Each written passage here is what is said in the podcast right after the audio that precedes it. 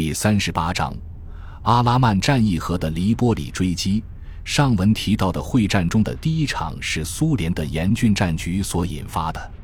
一九四二年七月初，罗斯福总统被塞瓦斯托波尔的陷落和德军对沃罗涅日的进攻彻底惊醒。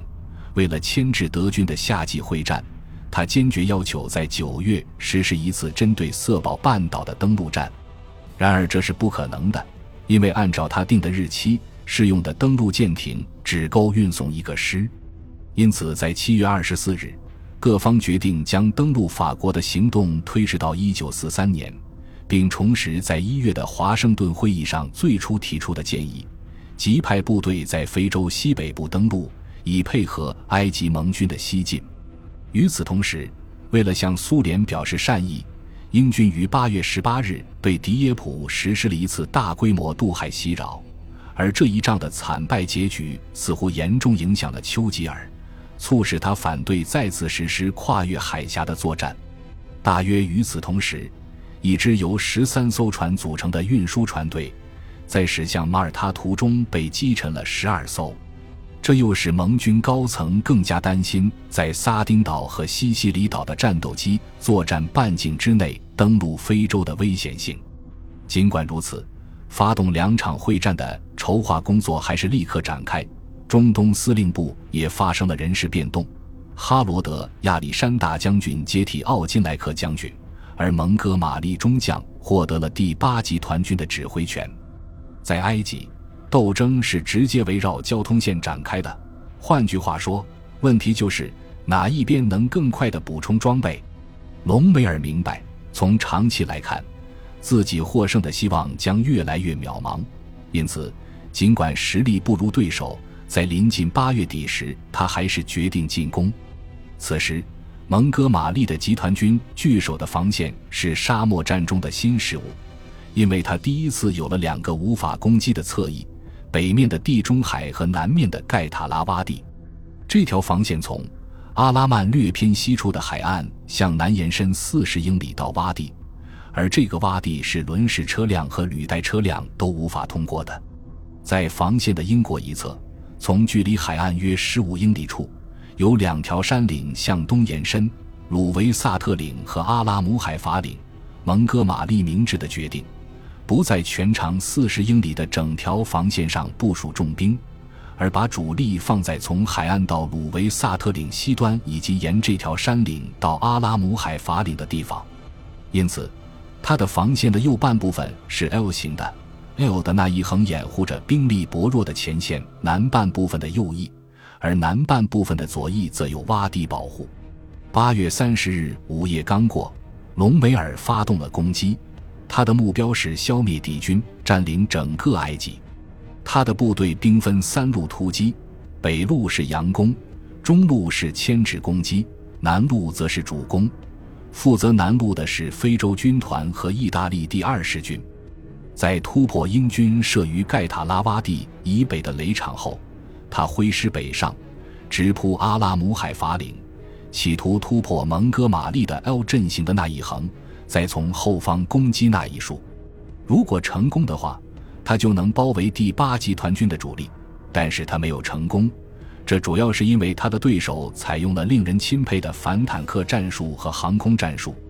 九月三日，他在受挫后开始撤退。并在四日、五日和六日遭到猛烈反击。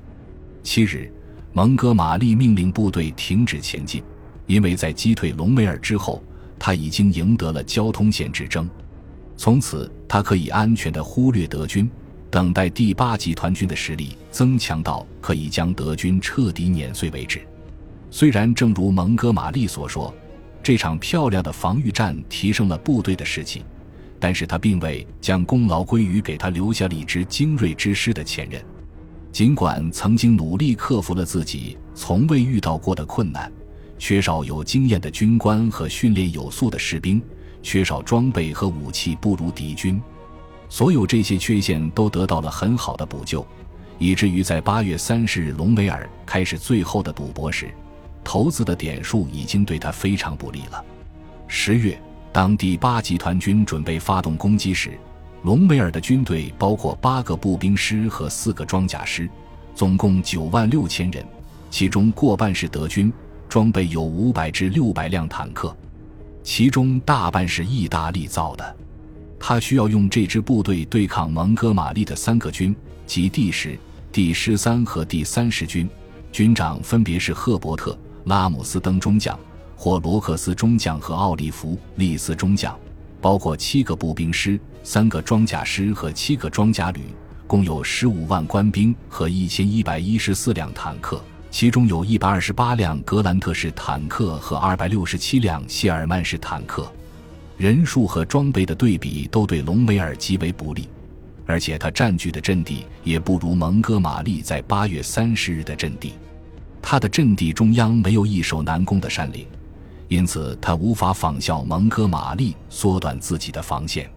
而且，虽然他的侧翼可以倚仗同样无法通行的障碍，但九万六千人的兵力实在太少，即使布设了大量地雷。也无法可靠地防守四十英里的防线。我们不知道隆美尔会尝试用什么方法来防守，因为在英军进攻前，他临时将自己的指挥权移交给冯施图姆将军，然后去了柏林。结果，兵权的冯施图姆知道英军即将对他的正面发动进攻，但是他犯下了令人震惊的错误，把自己的部队均匀分布在整条防线上。而没有采取前轻后重的部署，把装甲部队集中在深远后方，以便随时反击。蒙哥马利并没有通过渡海作战来包抄敌军左翼的条件，他决定在海岸线以南数英里的地方突破敌左翼。虽然从战术上看，这里比冯施图姆的中央和右翼要坚固，但从战略角度看，在这里成功突破所产生的收益要大得多。因为这样可以切断敌军中央和右翼与沿海公路的联系，等于切断他们唯一的补给和后撤通道。为了迷惑敌军，蒙哥马利还决定对冯施图姆的右翼发起辅助攻势，而且在攻击前，他通过使用假坦克、假车辆和假输油管道，尽可能对敌军进行了误导。他给自己的三个军分配的任务如下：第三十军在北面。以四个师齐头并进，在雷场中开辟两条通道。开出通道后，第十军就要穿越雷场，其最终任务是歼灭敌军的装甲部队。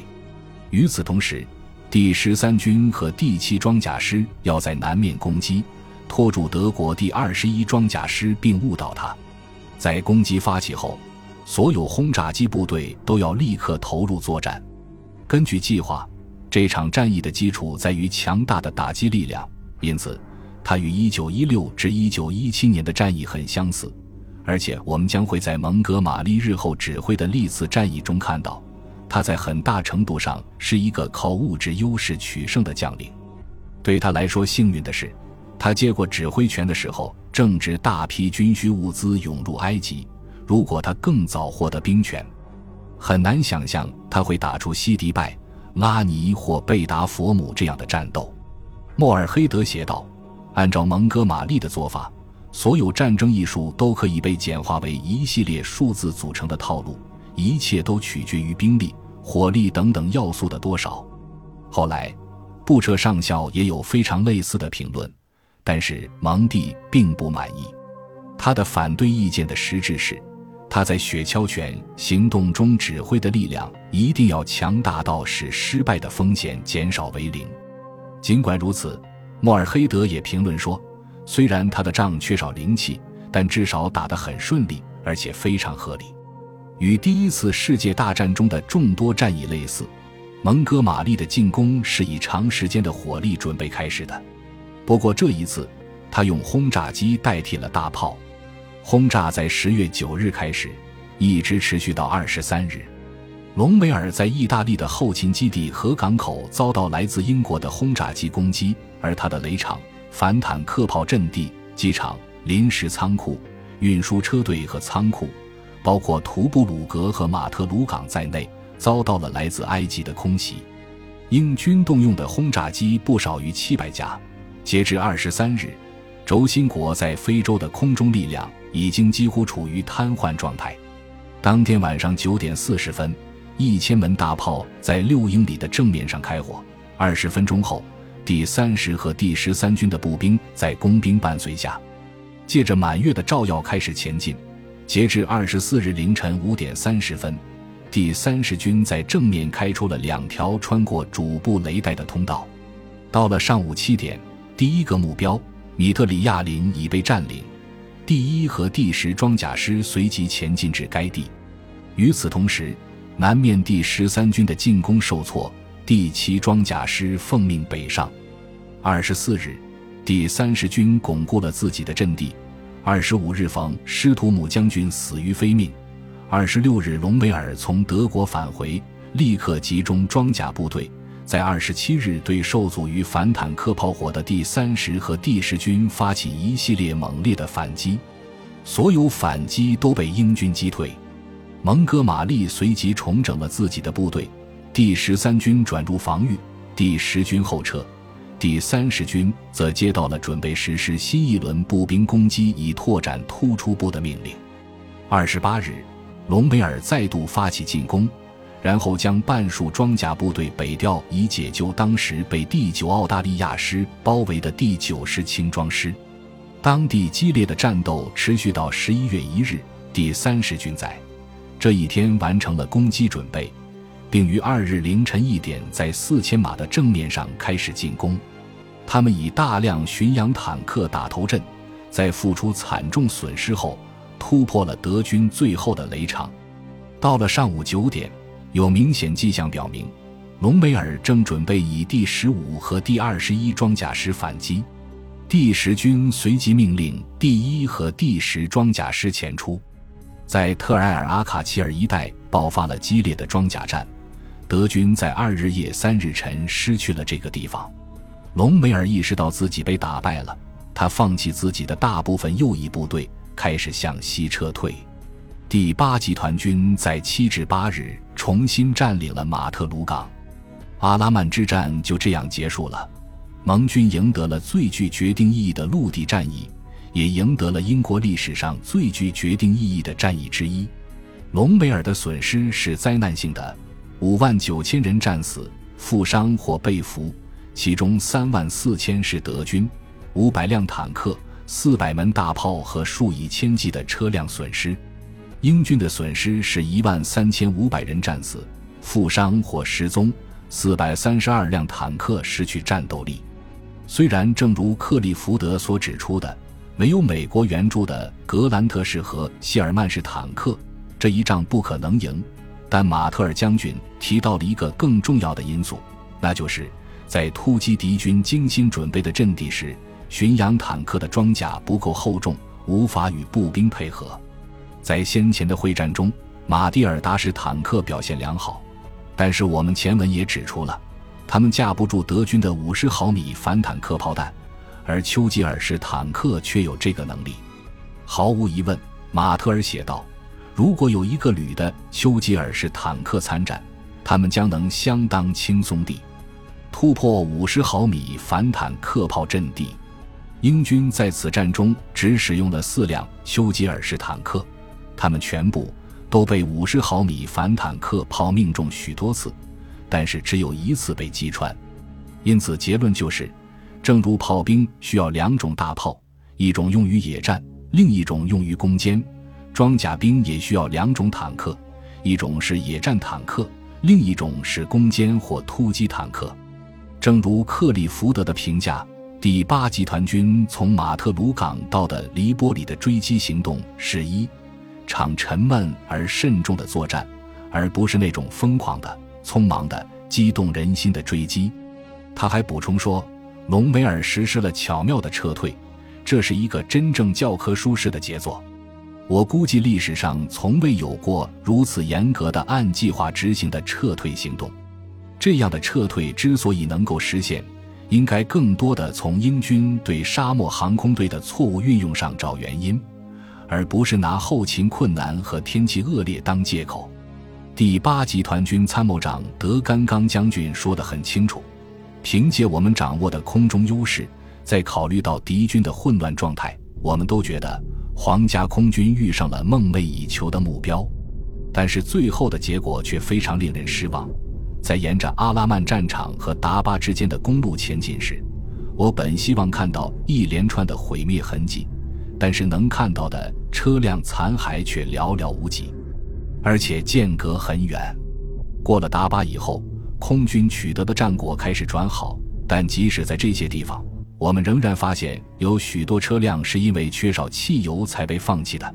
他对这种现象的解释显然是正确的。